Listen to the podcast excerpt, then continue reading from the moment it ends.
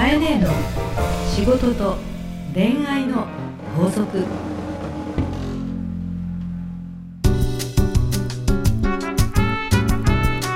番組ナビゲーターのナグーです。カエネーの仕事と恋愛の法則。第74回始まりました。それではカエネー今週もよろしくお願いいたします。よろしくお願いいたします。えー、4月30日の配信ということで、うん、ゴールデンウィークだね。まあね。みんな聞いてるかな？聞いて ゴールデンウィーク聞いてないんじゃないですか。まあ逆にゆっくりね、お部屋で聞いてくださる方とかね、あるかもしれませんけど。ええええええ。まあカエネーはい、もうゴールデンウィークですよ、はい、そうですえねー。どうですか？私はあの今年は、はい。えー実家はい。今広島に住んでいる母がはい。東京に来るというので、あお母様が、はい、親孝行というところではい。母と一緒に楽しんでまいります。あなんか具体的になんかどこら辺に行くとかでなんか決まってるんですか、まああの人のことですから。あの人のこと。えっと今ですね、私の母はえ76歳でえ、はい。えー現役のはい。前も言ったかな薬剤師で。初めてだと思います。現役なんですかまだ？現役の薬剤師でへ調剤薬局っていうんですけども、は病院の横に併設されているはい。お薬をこう混ぜ混ぜして出すね、本当に間違ってないかなって思うんですけど。でいつも母が言うんですよね。あの自分より若い人がえすごくおばあちゃんで 患者さんでやってくるのにいいのかしらって、ね、背中曲がってる方がいっぱいいらっしゃるっていうんですけどなんとですね私の母ははい。76歳で現役の薬剤師で、ええ。えー背中は一切もちろん曲がっていない人はい。であるピンとして。てどころか、どころか。ハイヒールしか履かない。若。なんすか？すいやお若いですね。これはね、ええ。皆さんに伝えたいというかですね、ええ。私周りでね、えハイヒールをええ。76歳でどんな時にもですよ履き続けていて、見たことないですね。それはなんかそのこだわりにはなんか理由があるんですかいやね本人はこだわってるのではなく、はい。これが楽だって言うんですよ。ああ自然なんですねそうなんです。で薬剤師さんっていうのは立ってはい。ずっと調剤するわけですから、はあっちの薬こっちの薬ってねええ。調合するんだけどもはい。立ちっぱなしなんですよ。一日中。大変じゃないですか。大変でしょ？うんなので母の同級生の集まりを見ると、はい。皆さんどう見てもぺたんこな靴、うんうんスニーカーが多いんですけど、うんとかハイキング行きそうな靴が多いんですけど、はい。母だけなんかこう世界が違うってこの人はもうあの妖怪人間。ある種の。完全にベムベラベロって世界だと思っていますから、まあでもねあのええ。真似したいなとあんな風にかっこいい女でいたいなと思う尊敬してる母なので、まあ毎年ゴールデンウィークはあのうん。プレゼントでいろんなファッションをそれこそ見たり美術館を見たり楽しみたいと思います。わかりました。まあ僕は特に何もないんで。ないんですか？はい、本編に行きたいと思います。お願いします。お願いします。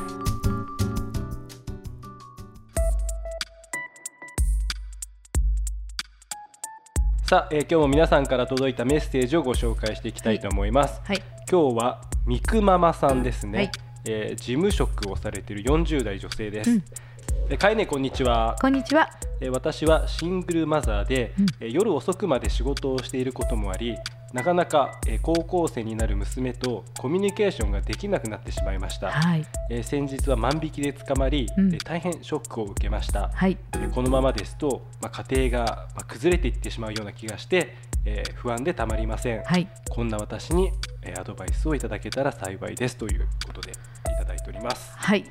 えー高校生なので、はい。もう一番ね、うん多感と多いう感というかね、うん。本当に多感なんですよね、うん。あの時って。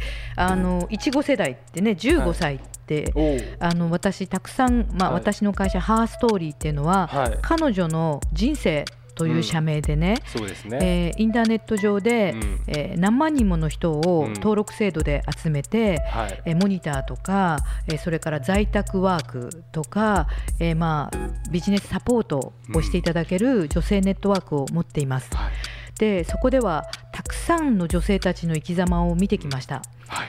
で自分自身もですねあの今日ちょっとまあ真面目な話なんですけども、ええ。あの子供が0歳から1歳になるときに起業してしまい、はい。まあ、しまいっていう言い方からすると、うん。えー子供とのコミュニケーションが取れなくなったり、うん。夫婦とのこう傷がね、まあうん。距離が空いてったり、うん。でさらにあの周りの女性たちも、うん。いろんなパターンの人たちがうん。20年前ぐらいに、うん。えー出会った女性たちがうん。20年後今どうなってるかを私は多分何千人も見てます。で でね、はい。えーこの方が今高校生になる娘とコミュニケーションができなくなって、はい。万引きで捕まって大変ショックを受けました、はい。えーショックだと思いますけど、うん。全く大丈夫。あまず結論として。もう全く大丈夫です、はい。えー家族が崩壊してしまうような気がして不安でたまりません、はいこのえー家庭が崩壊していくような不安を持ってはダメです。あそこは意識的に持たない方がいいですかね、だって崩壊してないよね、あそうですね。うん。はい。してなかった崩壊してしまいそうな気がはい。不安なんだよね。はい。不安じゃダメですお母さんは。うん。だって一生懸命仕事してるわけじゃないですか。そうですよね。はいというのがね、うん。まあ今回もこのテーマはすごく真面目なので、はい。私はたくさんの女性たちを、はい。えーまたは私自身の人生を振り返って、ええ。ー一時期的に子どもさんが本当に、まあ、はっきり言ってぐれてしまう、うん。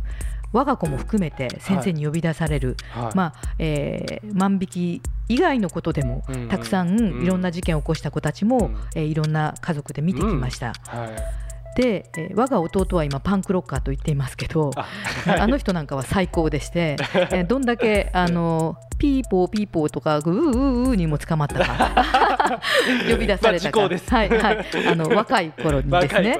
はい。その度に迎えに行きまして、ははい。い、なども含めて振り返るとですね、はい。えっとそういう時期があります。はい。それはお母さんが働いていて確かに寂しいとか、えー見ている人がいないとか、うん。またはそういう友達と出会う時期というのがあるんですけれども、または、えっと、お子さんが登校拒否になって長く学校に行かないというケースで悩まれた方もうん。たくさんそばにいました。で一時期家に帰って2年ぐらい仕事を辞めて子供のそばにいるわとか。まあ、いろんな人がいたんですけども、はい。まあえーまた長くなっちゃいけないあので、ええっと、今振り返るとその後大人になってからあれだけあんた親泣かしたのにとか、うん。ね、あれだけ悪かったのに、うん。こんないい子になるとかこんなに親助けてるっていうう子たちうのん。パターンがあるんですよ。あーあるんですね、うん。はい。そのまさに法則がね、はい。はい。あるんだけども、はい。それってうん。どうされたかということを今日お話ししたいと思うんですよ。あお。願いします、うん、それはですね、ええっと、コミュニケーションがね今、ええ。は働いててシングルマザーだから子供との時間が取れないというふうに書いてらっしゃるんだけども、うん。一般的に、えーシングルマザーもしくはうんお子さんとのコミュニケーション不足働いてるお母さんの場合ですねコミュニケーションイコール時間と思ってる人が多いんですよ。はあはあはあはあ。時間とか頻度と思ってる人が多いんですね。なるほど。じゃあフルで家にいてごめんなさいね例えば聞いてる方がじゃあ専業主婦の方もいらっしゃると思うんですけども聞いてる方が、はい毎日家にいれば、うん。今度はコミュニケーションが深いのかうん。子供はぐれないのか、っうん。ていうと、うん。そうでもまたない。そうでもない。なるほど、ね。イコールではないわけですね。そうですよね。コミュニケーションが、頻度とか時間ではなくてうん。濃度なのよ、うん、濃度出ました。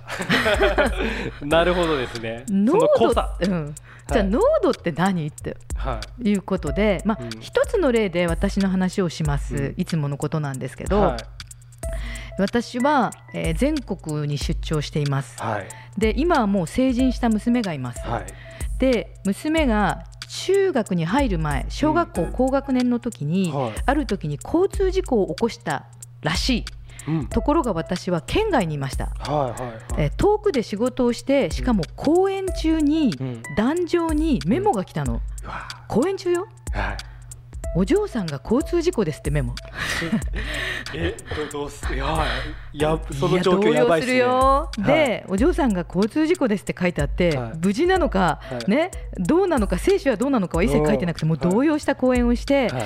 でもね距離があるところにいたのでどうにもならなくて、はい。慌ててまあ公演は頑張って結局仕事、要は舞台にいるわけですから、うんうんそれでも頑張って飛んでいけなくてですねうん。もう心の半分ぐらいは、うん。ごめんごめんごめんごめんって謝ってこんなお母さんでごめんって言いながらもう舞台に立っているので、はい。終わってからすぐにね会社に電話しました。はいあの会社に電話してくださいと、はい。そしたら会社の人が、うん。大丈夫です。あのすり傷かすり傷でまずご無事でした。はい。で、えーっと社員が今ついて病院に行ってますから、はい。頑張って戻ってきてくださいと、はい。で数時間かかって、ええ。まあ、離れていたとこなんですけど、ねえ。病院に行きました、はい。だ子供は笑顔で、はい。えーまあ、待っていてくれて無事だったんです、でその時にですね、はい。横にいた社員がはい。ポロッとですね、え。びっくりしましたって何にびっくりしました？って言ったらこんなに全国飛び回ってらっしゃっえて、恨んでると思ったと。子供さんがうん。このお母さんが帰ってくるまでの間あ飛んでこれないし、うん。いつもいないし、うん。コミュニケーションもないし、でお母さんのことを実は嫌いだと思った時があったぐらいの話をちょっとこううん。コミュニケーションでしたんですって。はいはい。であのいつも大変だねと、うん。お母さんがいなくて、うん。こういう時不安だね大変だねと言ってしまったと、はい。なぜなら言ってしまったというのは娘から、うん。いつもそう言われると。うん。周りの大人からお母さんはいつもいなくて大変だね。あお母さんはいつも忙しくて大変だねって、寂しいねってずーっと言われてきたと。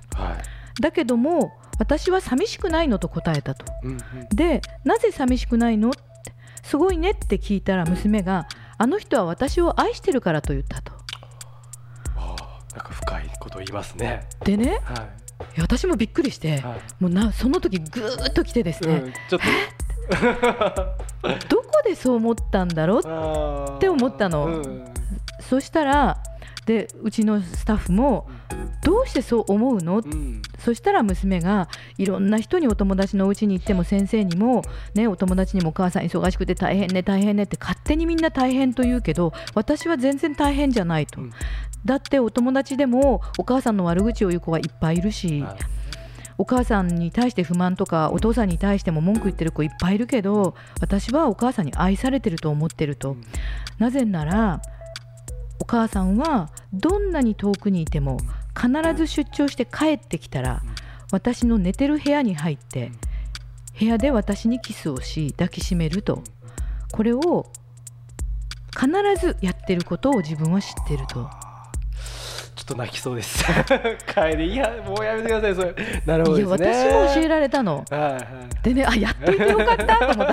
あのねやっといてよかった。っていうのが素直な気持ちよそんなことね計算してやってるわけじまあそうゃないの、でしょうね、うん。それはそうですよね、でこの時にね、はい。うん。まずスキンシップうん、多くのあのスタッフとか仲間たちがやっぱりね抱きしめてる。うん常に常に抱きしめててどんなにあの悪いことをしてもですねそれは測ってるのね親の気持ちを。はい。要は離れてるってことはこの人は私を愛してないんじゃないかとか、もしかしてこの人は私より仕事を優先してるんじゃないか、うん。多感の時っていうのはうん。ちっちゃい時っていうのは判断力がないので、はい。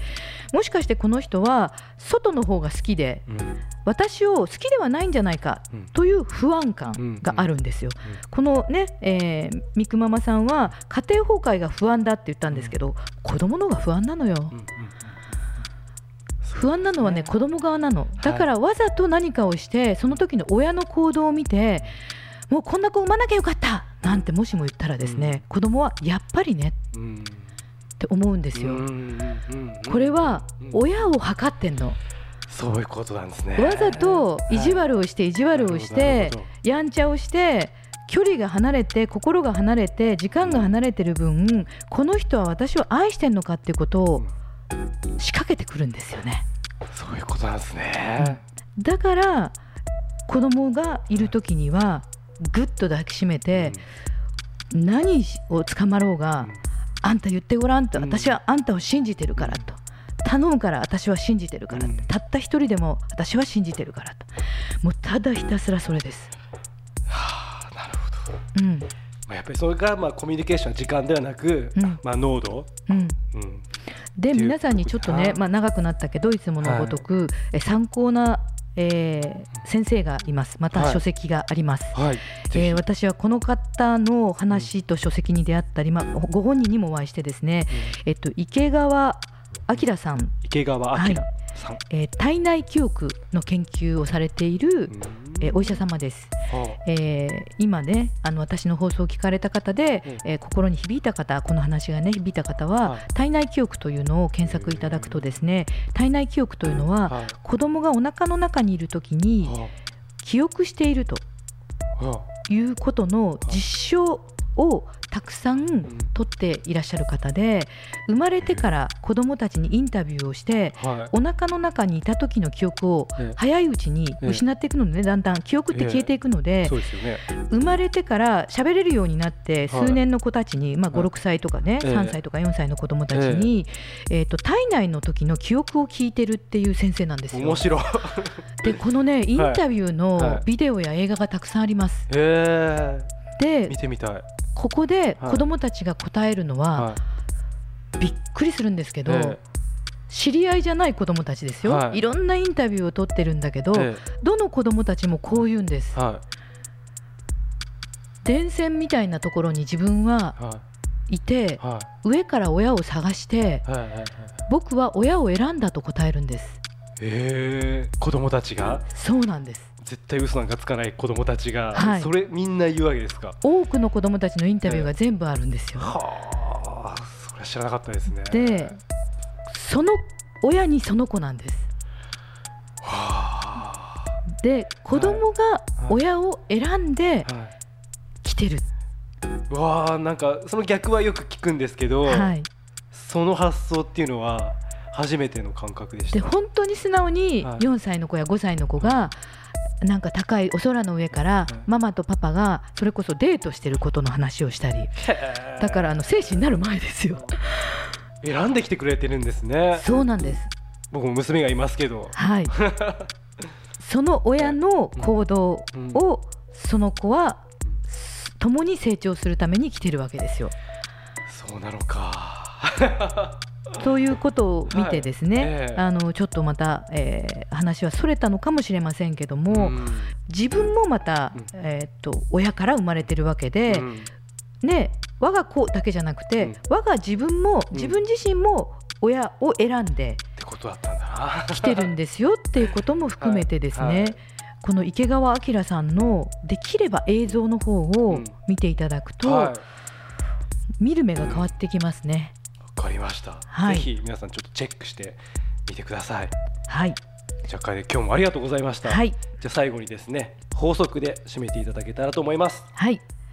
愛情はスキンシップと絶対味方であることを伝えること。カエネの仕事と恋愛の法則。大人のファッションコミュニケーション。講座。大人のファッションコミュニケーション講座。今週はファッションのプロファッションスタイリストジャパンの西岡真也さんにお越しいただいております。よろしくお願いします。よろしくお願いします。つい笑っちゃったけどあれ？確かさ前回まで西岡長政だったよね。そうでしたっけ？あれ？真也って名前でしたっけ？まあいろいろと僕も訳がありましてどっちが本名？深夜です。えじゃあ長政っていうのは、はい。えーいわゆる芸名だったんですか？そうですね、へえ西岡さんのようなこうおしゃれな現代風の方でもええ。これ何なんか名前占いで見てもらってたとかそういうことですか？まあそういうことです。へえ、で深夜に戻すタイミングだったんですか、まあそうですねま、見た目ね長政より深夜だわ。あそうですか。あ。皆さんには見えないと思うけども。そうですか、うん。じゃあ深夜で。えじゃあ今日から深夜さんということでよろしくお願いいたします。西岡深夜さんに来ていただいております。どうぞこれからまたよろしくお願いいたします。よろしくお願いします。はい、えーそれでは今日のお手紙なんですが東さん。はい、飛び職さんですね、うんうんうん。えー30代男性から。はい。西岡さん今度友人の結婚パーティーに参加するのですがスーツを持っていないん。というか持ってたけど太って着れなくなってしまいました、はいはいはいはい。今度買おうと思ってます。スーツ選びの上で何かアドバイスをいただければと思いメールしました。かっこよく着こなしたいと、うんうんうんうんうんそうですね。スーツですね、うん。スーツはね特に、うん。えー東さん飛び職ということなのでなかなかスーツ着れる機会もないじゃないですか。そうですね。日頃ねユニフォーム的ではないですよね、うんうん。で今回しかも結婚パーティーって書いてあるから、うんうん。まあ、スーツというよりも、まあ、もちろんスーツなんだけど華やかな場ってことですよね、お祝いの場ですね。というところで、えー選び方のポイント何かありますか、そうですね。うん。まずあのかなりねもしかしたら筋肉質になってるかもしれないし、うん。まあサイズっていうのがすごく重要になってくるんで、この今回はうん。少しこうプラスアルファ、よしプラスにしてですね金額をプラスにしてでも、うん。オーダーで。オーダそうオーダーで作ってほしいですね。ーへえ、うん。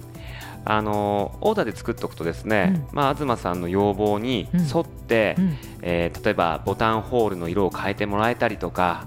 そうなんですよ。あのこうフラワーホールっていうんですけどね、うん。うん、なんかこう東さんだけのものにしてくれるっていう形もあるちょっしとだけこうワンポイントが小さなおしゃれが変化が出るんですね。そうです。でうん。裏地変えられたりうん。東さんにとってうん。今後こうこれから5年10年長くうんうん。着続ける、うん。そういうスーツをうん。やっぱり必要とするんであれば、うん。長期的な品物としてはオーダーで1着作ってもいいんじゃないかなと思うんです。例えばでもオーダーって聞くだけで、うん。あのお若い方からすると、うんうん。高いんじゃないかって思いそうですけどうんうん。どういうとこ行ったらいいんですか？それともいろんなこう場所、うん。もちろん西岡さんのところでもオーダーってあもちろんできます。あるとはい思うんですけども、あのまあ、まず、うん。えー東さんが、うん。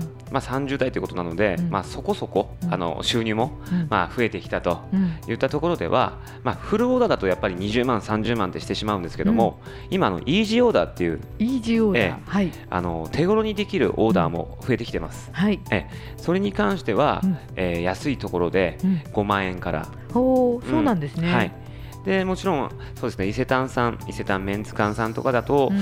まあ、大体金額が8万円から10万円ぐらい、そっか。うん、でも8万円から10万円がまあ高いと思うか安いと思うかはあるけど8万から10万ぐらいの金額で頑張れば今おっしゃったようなちょっと自分だけのオリジナル性のうん。オーダー部分が出てくると。そうなんですよ。ってことは、まあ、東さんのうん。一つ一着というこれから愛着が持てるものうん。を身につけた時のあの自信ってないんで、うん。あまあ、東さん東京にいられたらいられたでいいんですけども、うん。まあ、逆に地方からでもうん。東京に来て作ると、なるほそどう。かっこいい。うん、そこにまた一つ自分がはい。東京で作ってもらったんだとかね、うん。うん。まあ、プロに作ってもらえたといはい。う気持ちの中でこっちに来て作ってもらえたら嬉しいなと思います。じゃあ東京の人はどうしましょう？イタリアに行くとか、まあそれもいいですね、えーそれもいいんですが東京は東京の方でね、うん東京の方ってると思うんですけどもは札幌で作るとか？いやそんなことしなくてもいいですよ。まあ、でそれぞれの街でね、まあそれぞれの魅力あるおもちろんもちろんもちろんあると思います。もちろんあると思います。ただね少しこう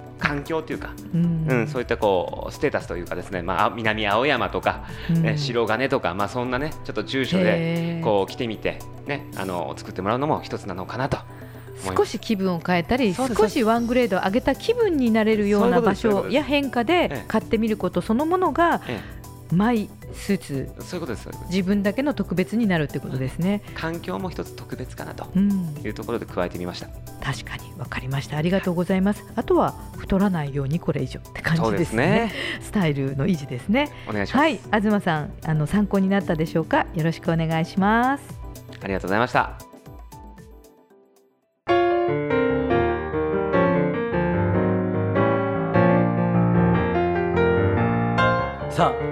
ディングのお時間ですがはい。今日は本当にいい話が聞けたなと思ってまして。なぐーちゃんとこの子供ちゃんので星ちゃん？まあ星ですね。ねそれこそまあキラキラお空からはい。選んできたんですよ。まあやっぱりすごいちっちゃいまあ1歳ですけど、うん。やっぱり子供はうん。ちゃんと見てるんだなって思いましたね。そうですね。それとこう放送で、えっと以前花さんかな、いそれこそあの私の放送また長々と喋ったあの私と父の関係の話をしたこともあったと思うんですけど、はいねあのさっきも言ったように自分自身もまた子だったわけで。うんそうすると自分の親から、まあ、いろいろ辛いことがあったという、ね、ご相談もあった方ありますけどでもそれにも必ず意味があって自分はその人を選んではい来たことによってお互いに何か得ているものがあるんだろうと思うんですよね。まあ、そう思うというよりもこの池川先生のあのお話と動画をもう見るのがすべて、あもうとりあえず見ろと。そう。で 子供たちにい見っぱいね体内の時の絵を描かせてらっしゃるんですよ。もうね、びっくりする、うん。か、スズメちゃんみたいにみんな電線の上に自分がいるような絵をねたくさん描いてるんです。電線っていうのが気になりますね。ねえなんか上からまあ見てるとか、その空なのか雲なのかもあるんでしょうけど、上から見て選んでスーって降りたみたいな絵を描いてる子たちの絵もたくさん先生はお持ちなので、ぜひともですね、あの私がどうこう言うより、ここから何を感じるか、また多くのこういうのは何だろう小学校とかあの大人、PTA とかにもですね、知ってほしいなと思いますよね。はい、わ、うん、かりました。今日もありがとうございました。ありがとうございました。はい、えー、ではですね皆様からですね飼い主宛ての悩み相談、えー、また大人のファッションコミュニケーション講座へのお便りもどしどしお待ちしております。えー、大人のファッションコミュニケーション講座に関しては、えー、ファッションのプロ西岡さんと、えー、コミュニケーションのプロ中さんのお二人がいます。自分の悩み相談に合わせて指名していただければと思っております。すべてのお便りはハーストーリーのオフィシャルホームページにある番組専用のバナーからお送りください。URL は herstory.co.jp herstory.co.jp です。それではカイネ来週もよろしくお願いいたします。よろしくお願いいたします。